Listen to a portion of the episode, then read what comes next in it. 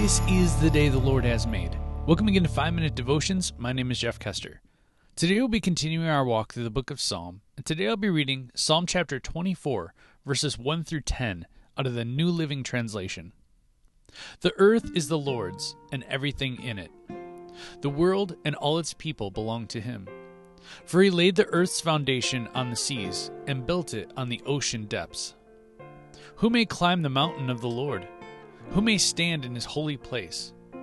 Only those whose hands and hearts are pure, who do not worship idols and never tell lies.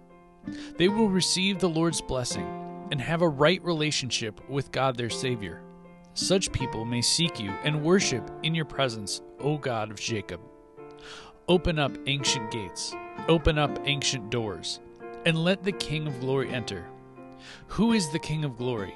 The Lord, strong and mighty, the Lord, invincible in battle. Open up ancient gates, open up ancient doors, and let the King of glory enter. Who is the King of glory? The Lord of heaven's armies. He is the King of glory. Let's pray. Heavenly Father, you truly are the King of glory. You're strong and you're mighty. You're invincible. You are the Alpha and Omega. And God, as we begin our day with you, God be with us throughout the day. Whether we're at work, whether we're at school, whether we're with our families, God, wherever we are, we ask that we rely solely on you in all that we do.